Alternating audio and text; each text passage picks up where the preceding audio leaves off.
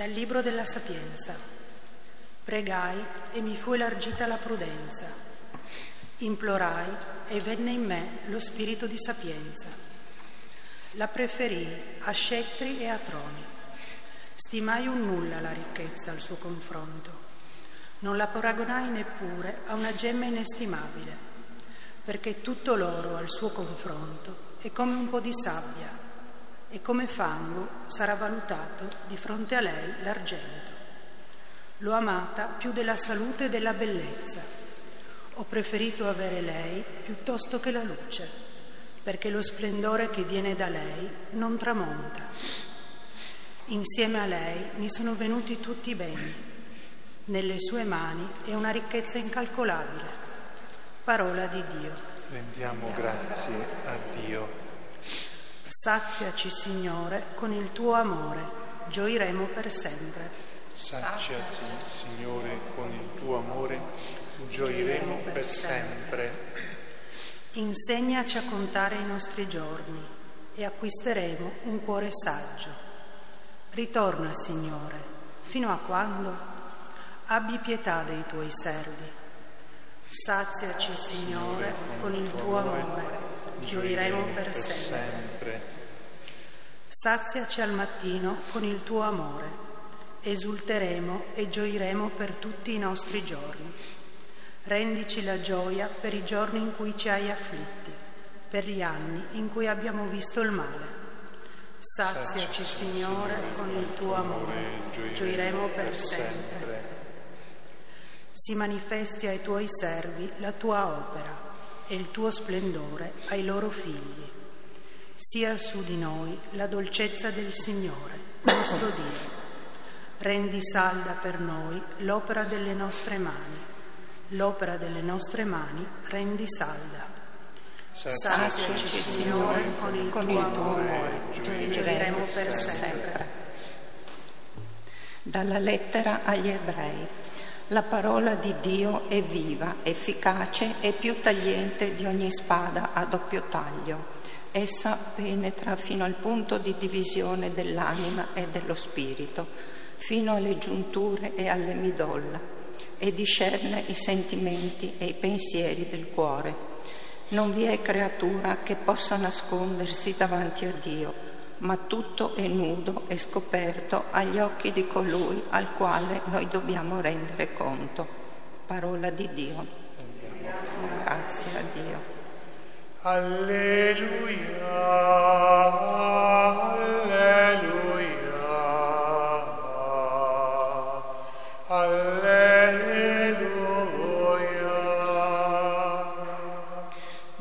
Beati i poveri in spirito perché di essi è il regno dei cieli. Alleluia,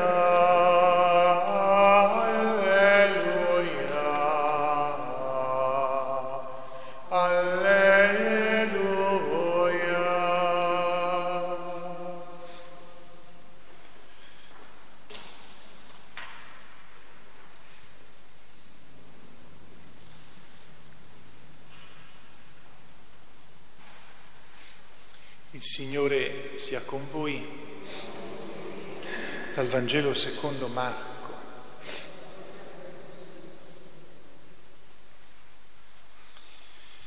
In quel tempo, mentre Gesù andava per la strada, un tale gli corse incontro e gettandosi in ginocchio davanti a lui, gli domandò, Maestro, buono, cosa devo fare per avere in eredità la vita eterna? Gesù gli disse, perché mi chiami buono? Nessuno è buono se non Dio solo. Tu conosci i comandamenti, non uccidere, non commettere adulterio, non rubare, non testimoniare il falso, non frodare, onora tuo padre e tua madre. Egli allora gli disse, Maestro, Tutte queste cose le ho osservate fin dalla mia giovinezza. Allora Gesù fissò lo sguardo su di lui, lo amò e gli disse, una cosa sola ti manca, va, vendi quello che hai e dallo ai poveri e avrai un tesoro in cielo. E vieni, seguimi. Ma a queste parole egli si fece scuro in volto e se ne andò rattristato. Possedeva infatti molti beni. Gesù, volgendo lo sguardo attorno, disse ai suoi discepoli, quanto è difficile per quelli che possiedono ricchezze entrare nel regno di Dio. I discepoli erano sconcertati dalle sue parole, ma Gesù riprese e disse loro, figli, quanto è difficile entrare nel regno di Dio. È più facile che un cammello passi per la cruna di un ago che un ricco entri nel regno di Dio. Essi ancora più stupiti dicevano tra loro, e chi può essere salvato? Ma Gesù guardandoli in volto disse, è impossibile agli uomini, ma non a Dio, perché tutto è possibile a Dio. Pietro allora prese a dirgli, ecco noi abbiamo lasciato tutto e ti abbiamo seguito. Gesù gli rispose, in verità io vi dico, non c'è nessuno che abbia lasciato casa o fratelli o sorelle o madre o padre o figli o campi per causa mia e per causa del Vangelo che non riceva già ora in questo tempo cento volte tanto in case, fratelli e sorelle, madri e figli e campi insieme a persecuzioni e la vita eterna nel tempo che verrà. Parola del Signore. Alleluia,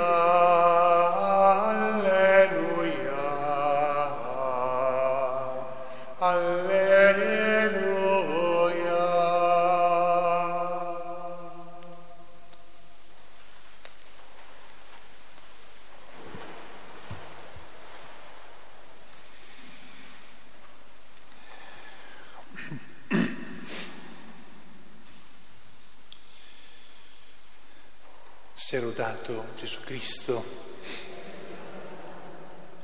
Mi ripeto, come altre volte, è, è difficile scegliere un tema, un argomento su cui fare la riflessione oggi. La, la parola di Dio oggi ci offre l'imbarazzo della scelta. Allora, forse l'ho anche già detto come battuta, ma voi prendetelo quasi, quasi seriamente. Il Vangelo di oggi è fatto apposta per le offerte che si fanno nella parrocchia. Avete visto, no? Chi è attaccato ai, eh, ai soldi non va bene, dovete darli alla parrocchia che ha sempre bisogno. Questo.